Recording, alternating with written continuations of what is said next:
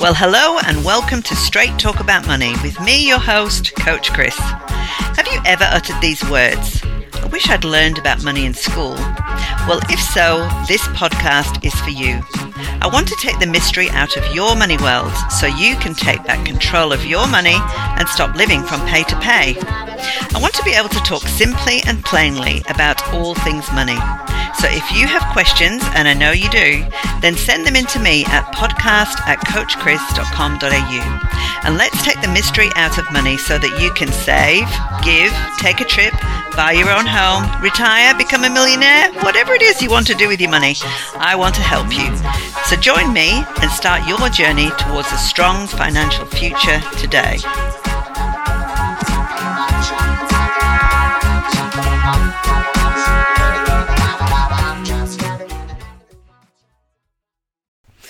Welcome back to the podcast, and uh, what an interesting last few week, weeks it has been uh, talking about the money masks that we wear. And I have been asked, how on earth did I come up with these masks? Uh, because people have found it quite fascinating uh, with regard to the way we behave surrounding money. And particularly from the aspect of, why do we hide behind these masks? Well, really, realistically, the simple answer for me with regard to how I came up with those masks was me observing other people. Remember that I've been a coach for a, quite a long time now. I think I've been a, co- a money coach for about seventeen years now. So I've been doing a lot of my own personal research when it when it comes to how people um, behave. So I've, this is me meeting with people for the first time maybe and understanding that they're hiding something. Um, working with people with regard to their behaviour. How can they change their behaviours? How can they change the way they always do something? Because they've, they're, they've come to a point in their life where they're really dissatisfied with the way they are going, and they feel like they're not moving forward, or they're not moving in the direction that they want to go. So really confronting mindsets and things like that concerning, uh, surrounding money, really confronting family traditions surrounding the way they behave sur- with money. So all of these things, you know, when I meet one-on-one with people, I get to know a little bit about human behavior. And also, I'm one of those people who love to people watch. How many of you out there are the same as me? I know there's quite a few of you. Uh, you can spot us because we're usually in a busy area, just sitting quietly, drinking a cup of coffee, um, and, you know, just watching the world go by. But we're having a wonderful time watching people's behaviour. Um, and I, I, I love to do that. I find it very fascinating. Um, so, but you know, what I, what I, um, it's got me thinking a little bit, because I thought, wow, I wonder how much of, um, I wonder how, you know, whether other people are interested in human behavior surrounding money.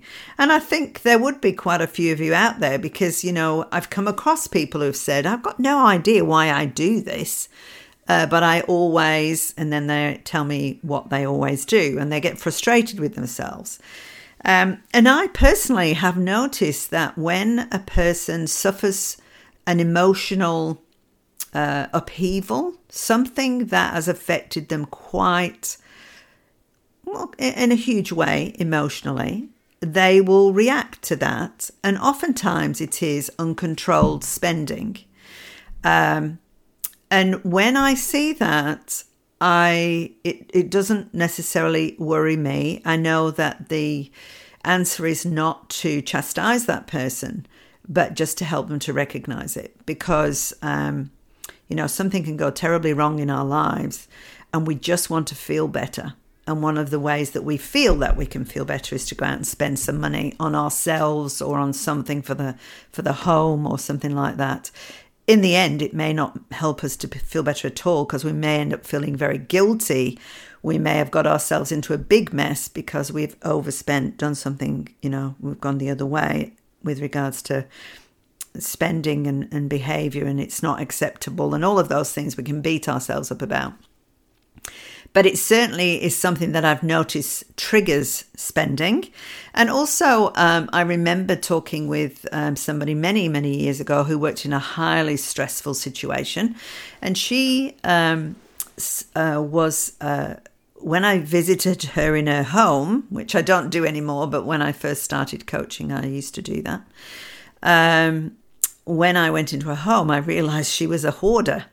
Um, and what was happening was she was so stressed out with her work. She worked in a very violent area. Um, she personally wasn't violent, but the situation she was in was there was a lot of violence surrounding her.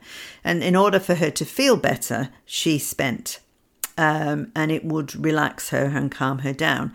So, you know, those behaviors surrounding money, they're extreme, but they are there. And why do we do that? So, you know, it started me on this whole looking at, well, you know, this is a podcast, straight talk about money. We're not hiding anything. I largely believe that I personally am an educator of other people so that I can help them to learn how to handle their money, look at um, giving financial education so that they understand how certain products work, how investing works, all of those things. So I just had a look back over the last uh, maybe twelve months, I think it was, of the podcast, just to see what percentage of what we've been doing um, really looks at behavior rather than education. And it's quite interesting. Yes, sixty-two percent of everything that we've spoken about is education related, but thirty-eight percent of it has been behaviors surrounding money. You know, um, making those goals, why making those changes? Is it worth it? Why do we, why should we bother? Um, you know, why do we do what we do? Uh, the money masks, typical example, traditions, you know, Um, is giving important to us, that type of things. It, these behaviours or that, that really are built on um, either things that have happened to us and it's a reaction or a learned behaviour, all of those things. So it's really got me thinking about that. And what I decided to do was to be able to talk to somebody about um, human behaviour concerning money. Um, and so over the next few weeks, I'm going to be interviewing somebody who has studied and has been studying human behavior for a few years now. And uh, I had a conversation with her just the other day, actually, about um, uh, the way people behave. And she has found it fascinating, really looking into the whole aspect of behavior surrounding money. And uh, so I thought you might find that quite interesting uh, for me to interview interview her and to ask some questions. And I've got so many questions to ask. But I did think, well, why don't I put it out there this week where you can send in your own questions? I won't name you on air, unless, of course, you ask me to. That's fine. Um, but we'll just take them as very generic questions. But if you do have a question concerning money, or if you find you personally are behaving in such a way surrounding money, then please send in your questions to podcast at coach chris dot com dot a u. And I will ask um, this psychologist um, what your um, behavior is really meaning, or why you're behaving in such a way. Um, obviously, you know, without talking to you personally, she won't be able to make any um, diagnosis or anything like that. She, she would not want to do that. But if she can just give us general understanding surrounding uh, behaviours, surrounding money, Um, and all of those things. So I thought you might find that interesting. So please send me your questions and then I can get those ready. If nobody sends me any questions, I will still be kept busy asking her my own because I've got lots of questions. So what I thought I'd leave you with today is a quote by Plato, the ancient Greek philosopher. I thought that was very appropriate this time. And the quote is, "Human behavior flows from three main sources, desire, emotion and knowledge." And maybe we should ask her, you know, whether that whether she thinks that's true. Um, I personally have found when people want to spend, I can see that happening from those emotions.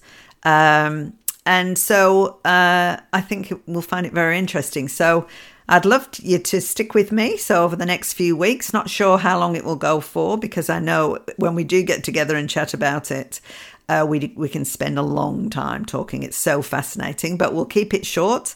Um, so yeah, love to hear your questions and really looking forward to the next few weeks. So um, talk to you then.